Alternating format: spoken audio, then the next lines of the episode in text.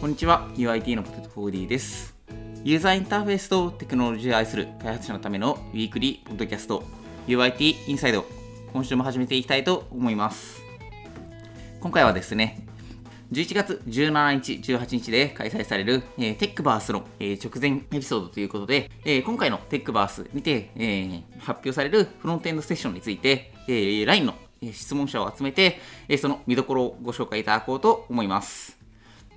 えー、本日は皆さんよろしくお願いします。では、えー、早速ですね、テックバースの、えー、紹介に移っていきたいんですが、えー、その前に全員の自己紹介をさせていただこうかなと思います。今回からはですね、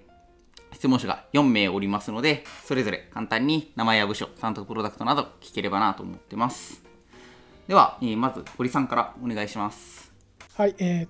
堀潤一郎です。LINE 株式会社で LINE ニュースでフロントエンドエンジニアをしています。よろしくお願いします。部署は、えー、10になりますね。あ、デブ10チーム、ね、デブ10です。はい。よろしくお願いします。では次、生野さん、お願いします。はい。LINE 株式会社の、えーと、UIT3 室フロントエンドデブ1チームの彦直人です。担当プロダクトは堀さんと同じく LINE ニュースをしています。えー、よろしくお願いします。よろしくお願いします。では、えー、次、柴坂さん、お願いします。はい、えー、LINE 株式会社京都開発室の K3 チームという UIT のチームにいます柴坂です。えー、担当プロダクトは LINE ミュージックの Web アプリケーションです。よろしくお願いいたします。よろしくお願いします。では、最後に奥村さん、お願いします。奥村裕太と申します。えっと、LINE から出前館に出向して、今、出前館のフロントエンドチームのマネージャーをしています。で、まあ、出前館もいろいろプロダクトはあるんですけど、担当プロダクトとしては、出前館の 2C 向けのサービスの Web と、あとは BFF になります。よろしくお願いします。よろしくお願いします。はい。本日はこの5名でやっていきたいと思います。よろしくお願いします。では、え、早速ですね、えテックバースとは何ぞやっていうところからご紹介させていただければなと思うんですけど、え、テックバースはですね、このエピソードが配信される翌日の、え、17日、18日から始まる LINE と Yahoo の、え、合同での、え、技術カンファレンスとなります。オンラインでの開催となっておりまして、時点で総勢88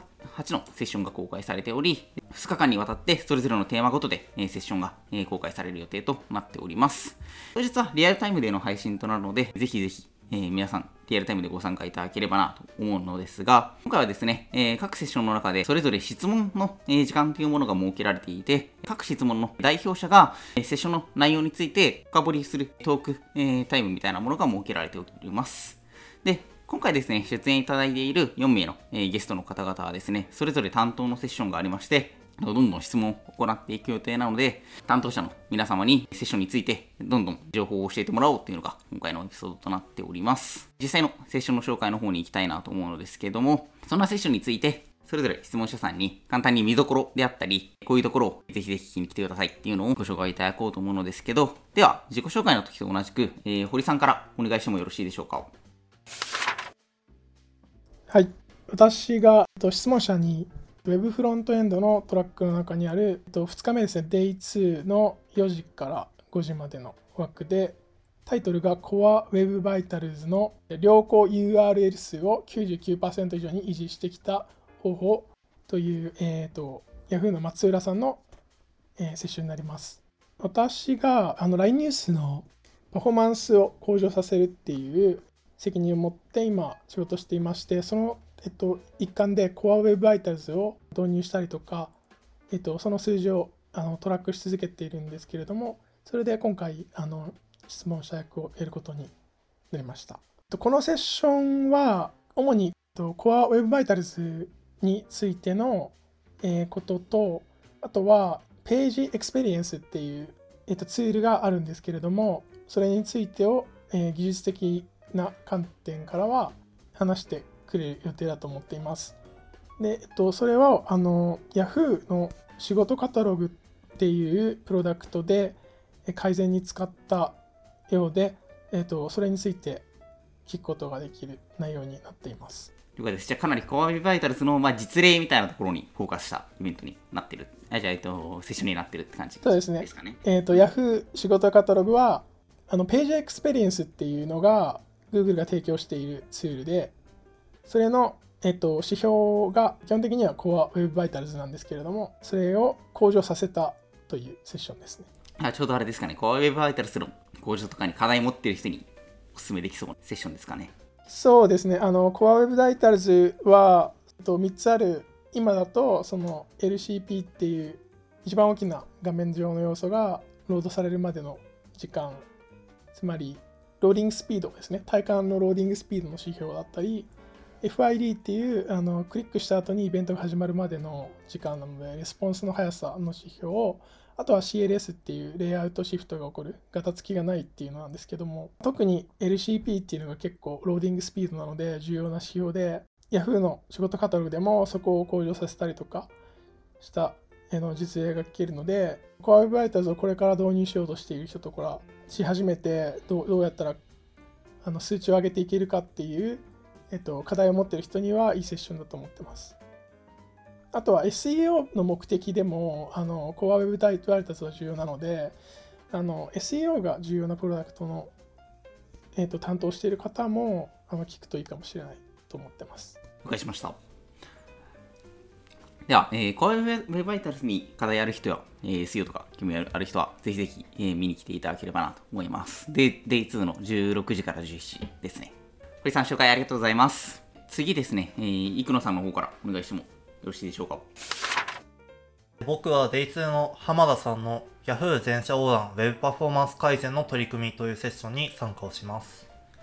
えこちらのセッションは多くのサービスを抱える Yahoo にて、えーと全社的に Web パフォーマンスを改善するというセッションだそうです。1プロダクトの改善ではなくて全社全体での改善なので、えーと数値的な改善を行って改善するにとどまらず、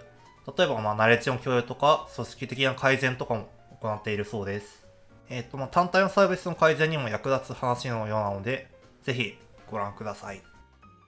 ありがとうございます。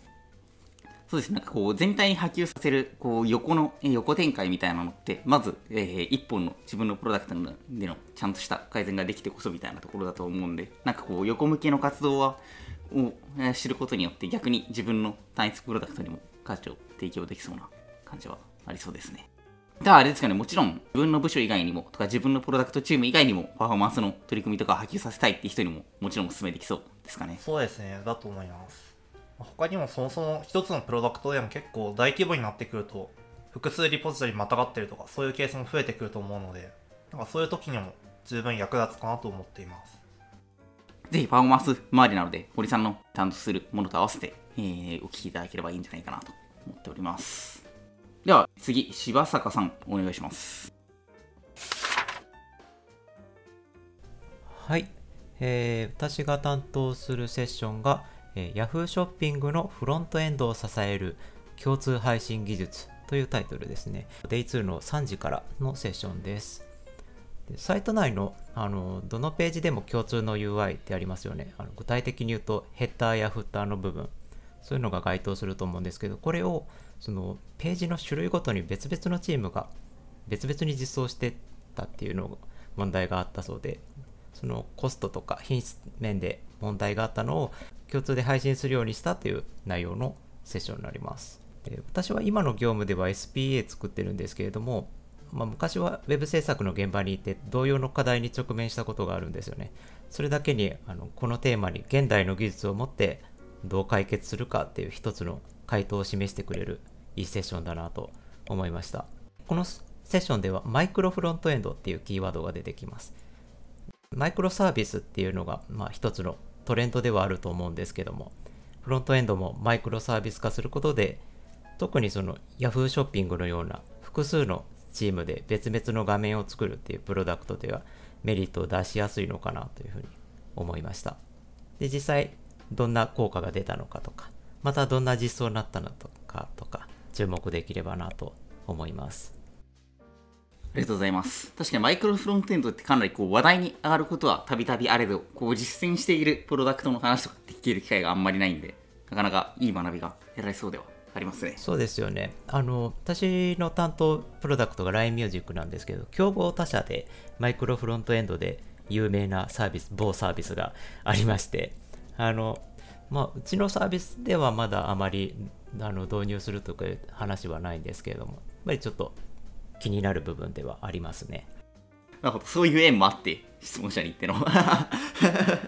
いいですね。そうですね。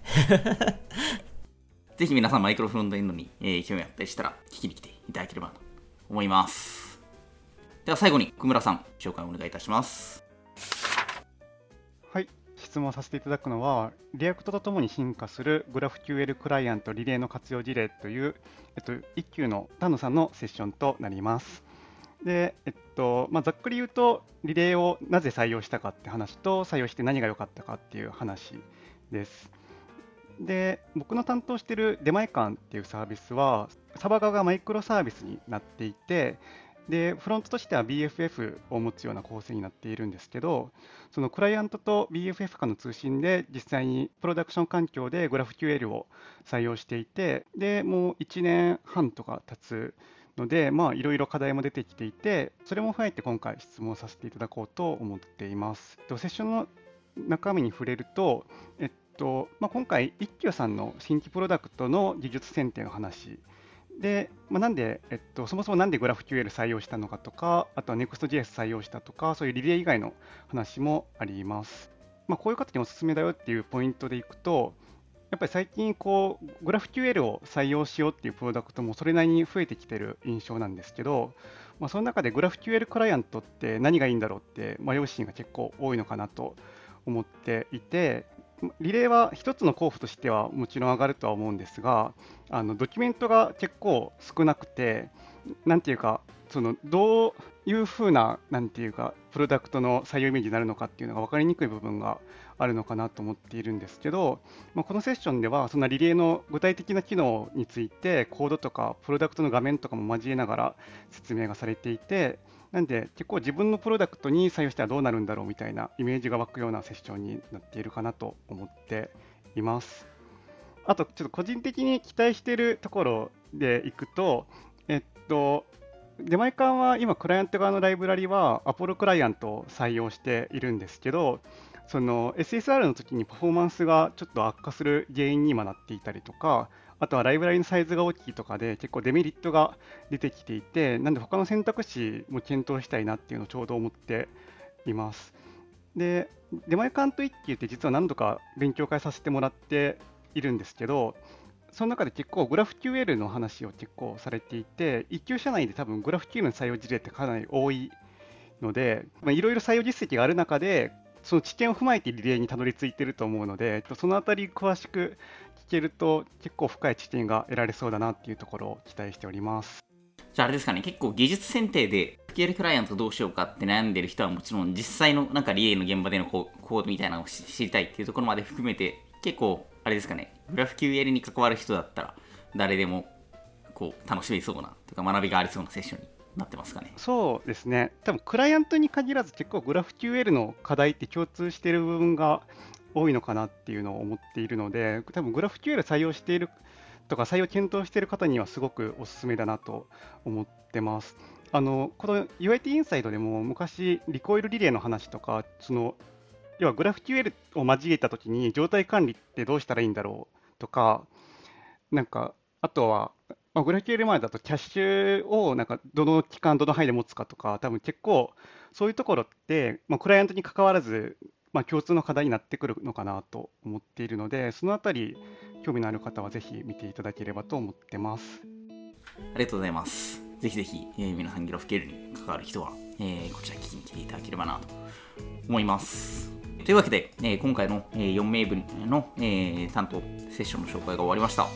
ショノホットの方に URL が貼ってあるテクバースの公式サイトの方に行っていただけますと、えー、今回質問者が担当しているもの以外の、えー、セッションの情報も、えー、載っております。えー、ぜひですね、えー、皆さん改めてテクバースのウェブサイトの方を見に行ってですね、お気に入りのセッションを見つけていただければなと思います。